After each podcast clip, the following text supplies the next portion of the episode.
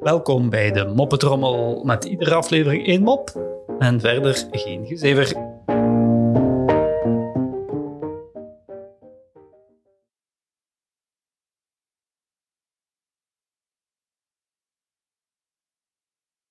Er waren eens twee vrienden die een wandeling maakten in het bos. Plotseling werden ze geconfronteerd met een grote beer die hen begon te achtervolgen.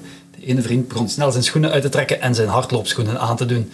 De andere vriend zei, hm, wat doe jij nu? Denk jij dat jij sneller kunt rennen dan de beer? "Eh, nee, zegt hij, maar ik kan wel veel sneller lopen dan jij.